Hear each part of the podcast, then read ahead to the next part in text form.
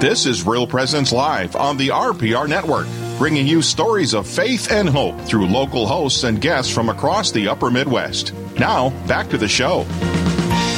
Welcome back, everyone, to Real Presence Live on a Thursday. Father Jason Lefor and Father James Gross, two priests from the Diocese of Fargo, North Dakota, joining you. And wherever you are, whatever you may be up to today, we are so grateful that you are tuning in and uh, joining us as well. So, um, it's yes. just fun to be back in studio again, Father Gross. We had a, about a six week break here, whatever, from being together in the studio, and it's just absolute joy and fun to be with you. So. Yes, yes. Our listeners may recall that uh, earlier in the spring, I was here in the studio because this is uh, the location of the parish that I serve, whereas uh, Father was uh, joining us remotely from his parish. And as great as technology is, once in a while there were a couple of little blips, right, where um, uh, it was hard for you to, to maintain a, a signal or something think this, this, is a testimony to our faith too, our incarnational reality of faith. You, you cannot substitute the nonverbals and the the things. How I just what makes it so fun to be with you. Well, one, you're so talented and good at what you do, so you make this thing easy. Um, but it, it's like we feed off each other here, and it's just and it's that those nonverbals and all that. It, it just it makes this just an absolute fun experience. And my my hope is that that comes through the airwaves to the listeners that they're able to to appreciate that. So we certainly try to so do this, that with the help of the Holy this Spirit. This whole COVID thing makes you appreciate things you maybe don't stop mm-hmm. to thank God enough right. for just those normal yes. things like being present with one another. Right, right. And we've provided as best as we can various uh, things with the, the, broadcast of liturgies, live streaming, but there is a, a, beauty to being together and sharing that journey of faith together that, that nothing else can quite replace. Well, how how's your uh, summer reading been going? There's not a whole lot of summer left, and, for a lot of people, it's more like winter reading because the summer is so busy with uh, farming and gardening and other sorts of things like that. Well, we're going to be talking about the impact of literature in our faith and our daily lives, and we have with us a special guest joining us on the phone, Nancy Gord. Welcome to Real Presence Live. Well, thank you. It's wonderful to be with you today. I uh, am going now. This is going to go back um, about uh, 16 years or so. I served as a short time. I served for a short time as a chaplain to the Shanley and Sullivan schools. Uh, you at that time were on the faculty, and I understand that you have uh, stepped away from those duties and are enjoying a little bit more time in retirement. Yes, that's right, Father. Uh, I retired in the spring of 2018, and I had spent 24 years teaching uh, English language arts and beginning Spanish with, well, at first St. Anthony's. St. Anthony's Sullivan Junior Middle High, School. yes. Yes. And then uh, Sullivan Middle School, and the last five years of my teaching time was spent full time on the Shanley side. Ah, so you moved up to the uh, uh, moved up to the higher grades. Well, and when I was first hired, I was split between uh, the North Side Shanley and St. Anthony's, and I then see. then and I was split for a few other years too. But as you may remember, I spent many many years full time on the eighth grade team. Right, right. Yes, I do remember that. And uh, when you talk about the early 2000s, the moving into that new campus, um, I'm sure you recall uh, what that was like being able to, to come into a new building and the excitement of that time for you and your colleagues. Oh, absolutely. And it was, you know, it was an adjustment. There was something very charming and very unifying about that St. Anthony's building that I recall very fondly. And then we spent four years at the Sullivan location on 32nd Avenue South, and that was a different experience too. Right, being right. between two buildings, and then of course the big move down to the new campus. Yes, yes. The uh, 32nd was, Avenue was, property, I believe, is now uh, Oak Grove Elementary, but that was the transitional Sullivan Middle School site. Right, right. And they told us we'd be there for four years, and that's exactly how long we were there the first full year. So. Mm-hmm. So Nancy, the you know, I growing up. This is Father Lefor, by the way. Uh, growing up, um, I was just on, on, that dairy farm, and we didn't have the technology we have today, where you can hop on the computer. Even as far as that goes, a phone call was a big deal right. back in the day. You know, don't I mean, call long distance. Yeah, exactly. It is you yeah. know kind of a thing. and uh, but but so for me, books and literature. I mean, from I remember the moment I learned how to read. I remember I remember mm-hmm. the moment vividly. It transformed my life. I, I read everything I could get my hands on. Uh, oftentimes, my my dad would get upset with me, like, "Put that book down. We have work to do here. Mm-hmm. You know, what's ever going to become of you? You're just always reading when you're supposed to be working. You know, kind of a thing." But but literature was uh, it transformed my life. I mean, it, it took me to places and and and things I would never know or. Um, so how why is literature so important for the development of the human person and also uh, towards Christianity? Well, I think literature expresses so much what is common in the human condition. And so many great books are relatable. I mean, they're not only instructive, but they're encouraging. And they reveal so many things to us. And so we broaden our horizons. I mean, if you grow up in a remote area, you learn about others. And there, there is something about a hardcover book that is so different from being online reading. In the, the texture of it, the, the portability of it. Mm-hmm. Even the smell and, of the pages. And, and right. you know, books, I oftentimes think if you are a reader, you are so fortunate because you're never alone. You always have a book to accompany you through life. wouldn't you say? I mean, I again because I was we were pretty remote. You know, growing up, our opportunities for relating to others was on a limited basis. But it just th- those books became my friends. I mean, they like a real living encounter. Even to this day, I can take that book off the shelf and the memories just come flooding back. It's it's a powerful experience. And good good writers make fictional characters real to you. I mean, they're great nonfiction writers who really really inform you about the lives of real people. But fictional characters become as though they're people who walk beside you. So here, I, would like to share an example, and mm-hmm. I'm challenging Father Gross to come up with an example too. And, right. Nancy, maybe you can share. Okay, and again, at first it's going to seem like a mundane thing, but then I'll, I'll show you how it actually prepared me for my Christian faith, growing my Christian faith. So, I had um, when I was a first second grader. Um, my teacher was from California, and that's a big deal to have somebody from California come mm-hmm. to a mm-hmm. little remote, rural, three-room schoolhouse, you know. And and so she brought like the world to us, like just ideas and things. Well, and she'd do this reading time with us, and and so she introduced me to this this book called The Littles, so the, mm-hmm. the, the, littles were the little people that live in your walls, and there's like this mm-hmm. whole other world going on. And I just remember as as a boy, like just being so fascinated by this, and it got my imagination going. Like it, it, to me, it was a comforting thing, thinking. You mean there's this other world of, of people that I can't see or things that are there that could be present that are actually relating to me that I that I don't you know I you know but it seems like there's evidence they might exist. Well, jumping ahead years later, w- what it did for me was it uh, it created in me this whole concept of the communion of the saints. You know, that the communion mm-hmm. of the mm-hmm. saints are there. I can't necessarily see them, but I have this real living relationship. And even as a priest now, like uh, I, I have this love for offering masses for the, the souls of purgatory, praying for the souls in purgatory. Well, recently this summer, Father Gross was asking me, I found the, the omnibus of the the stories for the Borrowers, which is there's the Littles and the Borrowers. This is the, mm-hmm. and I picked that thing up, and I'm reading it right now, and I just like it, it's like my childhood all over again. I just I, I, can't express how the comfort it gives to my soul just to, mm-hmm. to read that book. Yeah, and you were uh, Father, you were talking about um, uh, I'm sorry, Nancy, you were talking about how the the feel of the book in your hands and you know the great things about that.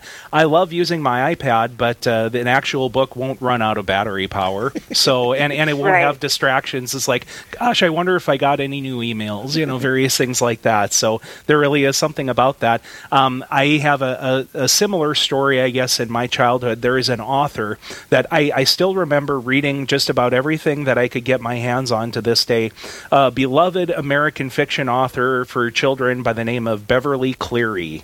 Oh. And, uh, you know, I, the, I, I, feel right. like I, I, knew just about everything that young Ramona Quimby and, you know, mm-hmm. her family and her friends had, had been about. And, and, and it just gives me, you know, just a kind of a really a warm feeling to this day of, of relatability, even though I couldn't remember a whole lot of the details, that that was, you know, a, a steady companion during that time and something that I really, you know, really really dived into, and I think a lot of our listeners have have similar experiences of that. Um, if we could impose upon you, Nancy, maybe you know, kind of as in in your um, in your earlier times, maybe just uh, you know, beginning your career, um, are there certain formative kinds of authors and stories that uh, you find yourself being very grateful for as you think back upon them?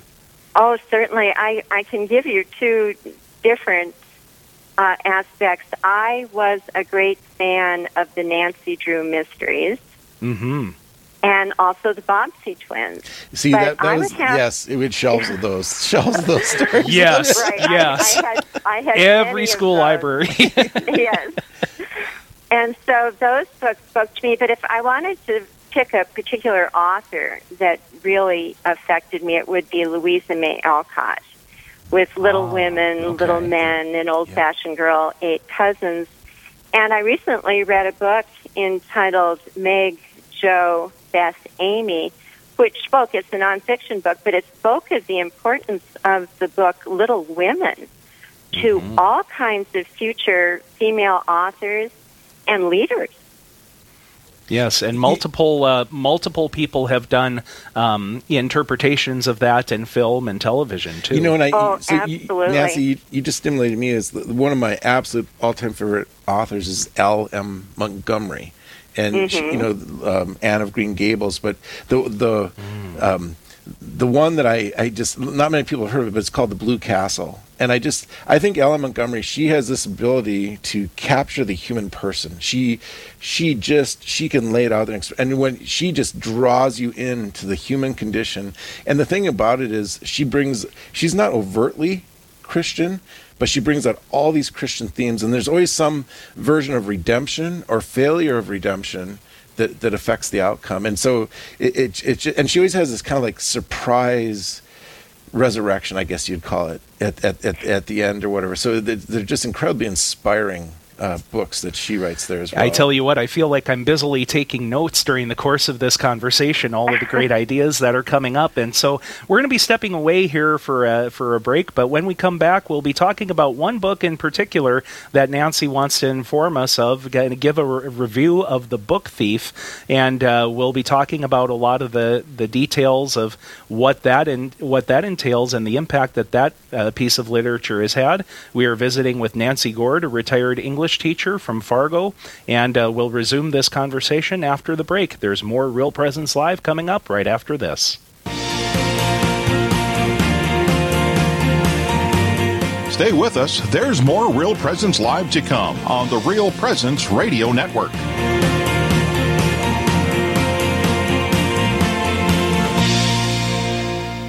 Rose Management is a family owned business that believes in good morals, doing the right thing, and treating our residents as family. Rose Management provides affordable housing to complexes throughout North Dakota and Minnesota. All Rose Management properties and our maintenance staff are in a centralized location in their cities. If you have any questions, you can call 701 237 6840 or online at rosemanagement.net. Again, that number is 701 237 6840. We have all lost someone to the reality of death, some more tragic than others. I'm Father Chris Alar. While grieving is a natural process, it helps if you know how to navigate your way through it. As my friend Sammy Wood says, you can never get over a tragic loss, but you can get through it. Come to know the stages of grief, which are acute, integrated, and complicated grief. Seek help whenever needed, either from a friend or especially from medical professionals. There is no shame in asking for help. Remember, Jesus accepted the help of his followers while bearing the weight of the cross on his way to Calvary. Don't go it alone. Please visit suicideandhope.com so I can personally pray for anyone you've lost and to get our book, After Suicide There's Hope for Them and You, which helps with any kind of suffering or loss, not just suicide. I promise it will help. Hi, this is Dr. Ryan Sappo from Lumen Vision in South Fargo near Saints Anne and Joachim Church. Lumen Vision is a full service eye care facility that provides eye exams for both children and adults. We offer a variety of frames with missions you can believe in, like Eco Eyewear, an environmentally friendly frame company that plants a tree for each frame sold. For more information about our mission and scheduling your appointment online, you can go to lumen.vision. Lumen Vision is a proud sponsor of the Real Presence Radio Network. You're listening to Real Presence Live. Now, back to more inspirational and uplifting stories and a look at the extraordinary things happening in our local area. Heard right here on the RPR Network. Welcome back, everyone, to Real Presence Live. Father Jason Lefor and Father James Gross, priests of the Diocese of Fargo, happy to join you today. And we are joined during this segment by Nancy Gord, who uh, told us off air that in addition to her other pursuits, she is a teacher consultant for the Red River Valley, um, gosh, writing project, I believe writing the name of it project, was. Right. Okay, yes. So there's another uh, another activity that you uh, are privileged to be involved with.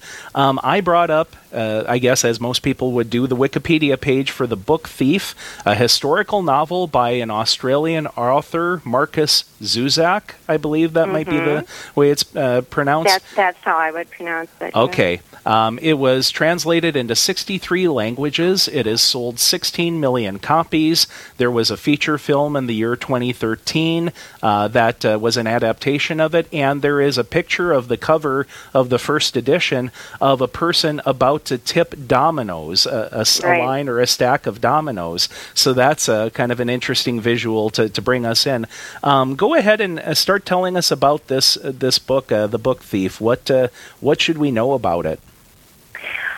Well, and Father, in terms of the dominoes, it, it's interesting because dominoes are referenced once in the book, and it's one of the characters, Rudy Steiner, who is one of the most lovable fictional characters you will ever meet, is playing with uh, siblings, and they set up dominoes, and they all fall, and it's so symbolic of what's going on in Germany at the time because this book is set in a fictional town close to Munich, Germany, during the years 1939 to 1943. And the protagonist it goes from ages 10 to 14, and she is a foster child. Her father was a communist. Her mother is taken away. She and her brother are supposed to be foster children to this young couple. Or, no, I'm sorry, they're not young. They have grown children uh, who are going to take in Liesel, Liesel, I think is the actual pronunciation, and her brother, because her mother can't afford or is going to be sent somewhere else. At any rate, Liesel is the protagonist, and interestingly enough, the book thief is illiterate at age 10 at the beginning of the story. So when you hear the title, The Book Thief, you think, why are these books being stolen in Nazi Germany? Because they're precious books, because they have value, because they've been mm-hmm. censored. Are they holy works? Why are they being taken? But actually, she steals titles in kind of an arbitrary, random way. Her first book, she can't read. It is a guidebook on how to bury in a graveyard, and it's by the grave of her younger brother, and she picks it up. So we follow her journey with the written word, with her foster parents, in a very uh, poor neighborhood of this town. And we see, and we always have to recognize this, how the people of Germany, no matter how much, how little they supported Hitler, how they all end up suffering to a great degree. But it is such a great story of bravery, of sacrifice, of love, of friendship. I mean, this is a 10 year old girl, and, and 10 year olds need friends, they need companionship, they need activity. There's soccer in the streets.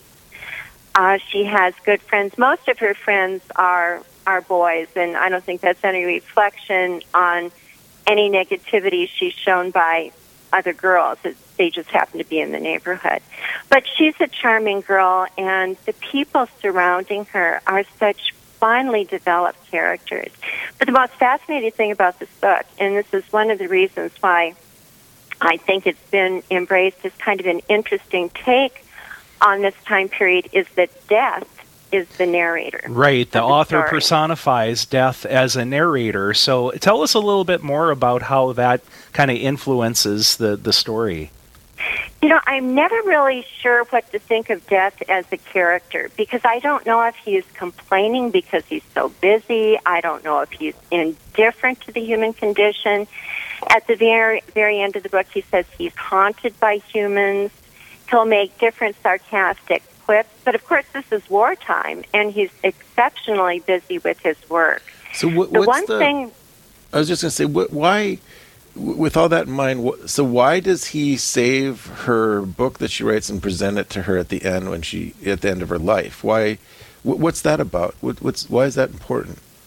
I think I don't know if it's his gift to her in terms of I've saved this for you and this is one last thing to take with you before you go.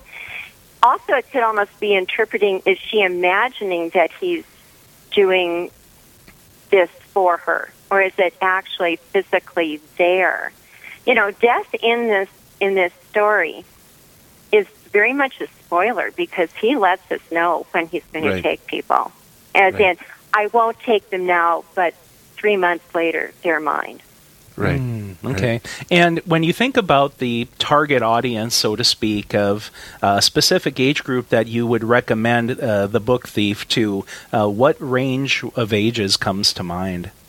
Well, since this is a coming of age book, it is absolutely wonderful for those what middle school, junior high years. But I'm going to tell you, I think that adults totally embrace this book because you see what it's like to be brave. What do you do when you have a family and you have convictions? How much are you going to put the ones you love in jeopardy? Right. And how brave and how daring would you be? Even if it's just a small act, giving uh, a Jewish man marching through the town on the way to Dachau a piece of bread. You, you know, or Nancy, are you, you, going to do you, you bring up such a in in the Christian life, in the Christian walk. You have no idea how many people I've had this conversation with where it's like, uh, yeah, I, I tried that Christian thing, but I'm not doing it anymore. Well, why is that? Well, it, it was okay when Christ was calling me and all the sacrifices I made, but then at the moment I realized that my choices affected those that I loved. That's when I said, well, God, you're just too demanding. I, I can't do this anymore because it's not fair that you would affect somebody else because of my decisions. Right. And her foster parents uh, are very, very well defined characters, and she adores her foster father. And he is a good man, and he he honors the promise he had made to a Jewish man who had saved him in World War One, and he ends up saving that man's son by hiding him in their basement. And his wife goes along without question, and they hide this young Jewish man for several months in their basement. And he knows he's putting people in jeopardy, but he's honoring a promise as well as doing a magnificent thing. And it, it makes you question when you read this book how far would I be able to go? Right. What and would we I think be able to risk? we think also about uh, specifically the uh, fortitude as a gift of the Holy Spirit, that that strength Right. and that courage uh, that is necessary. You know, we're not in as a, we're thank goodness we're not in the crucible of times of you know the Third Reich Right. and in in Bavaria, but still. I think you know that those themes easily translate, don't they, into uh, decisions that people have to make in the present day with, um, you know, the, the, the, the tumultuous voices that oppose uh, doing what we know is good and right. I think people sometimes wonder how lo- loud can my voice be without suffering repercussions for others because I'm not in this alone. I have other people with me. And that is really something to ponder and you do think about this in in the book. This she lives in a poor neighborhood. There are people suffering. She has a dear friend uh, another thing, too, this book makes you think about, and this again has to go with what kinds of good works, what kinds of good words do I say every day? Uh, not to regret something loving that you did not do. And this happens to the book thief. There were loving words she could have said. There were loving acts she could have done. Now, what's the? There's this moment where where the the um, the I guess the what we call her the the rich person that she's stealing the books from. She Right. acknowledges that Neil she Sucker. knew the whole time she was stealing them. So how? Right. I mean, what's what's that about? Well, I think Ilsa Hermann is one of those people too, as well as Liesel, the protagonist's foster father. Uh, they both are suffering because of World War One. She had lost her son, and so she's mourning the loss of him yet. You know, and it's 1939 when this book starts. I think she recognizes in Liesel because these are the woman's books. They're not her husband, her husband who's the mayor. They're not his books. They're the the wife's books for the most part. And I don't know if it's a sharing. I don't know if it's her reconnection to the human condition because she had isolated herself in her grief. Isn't That it isn't it Ilsa who uh, uh, ultimately gives her the blank book that caused her to write her own story? Yes, yes, it is. It is, and she apologizes to her. I mean, there's a lot of anger and frustration in Liesel and in her good friend Rudy, which I guess you can understand because so much has been taken from them. And and at times Lisa will lash out, and she does lash out to Ilsa, and Ilsa takes it because she does realize that she is a person with faults, and and she has made her own mistakes in really kind of turning away from humanity and isolating herself in her grief. Hmm. Well, I will uh, personally be diving into this uh, book, The Book Thief, uh, hopefully sooner rather than later. And Nancy Gord, thank you so much for taking the time Oh, to visit with us about my this. pleasure. And Yes. uh, all, all the best to you in your um, in your uh, busy endeavors. All right, thank you so much. Thank you very much. Well, coming up next, vocations, schools reopening. These are important things on our minds. We'll be visiting with the shepherd of the Diocese of Winona Rochester. Coming up next when we come back, there's more Real Presence Live coming up right after this. Live, engaging, and local. This is Real Presence Live, where we bring you positive and uplifting stories and share the great things happening in our local area on the Real Presence Radio Network.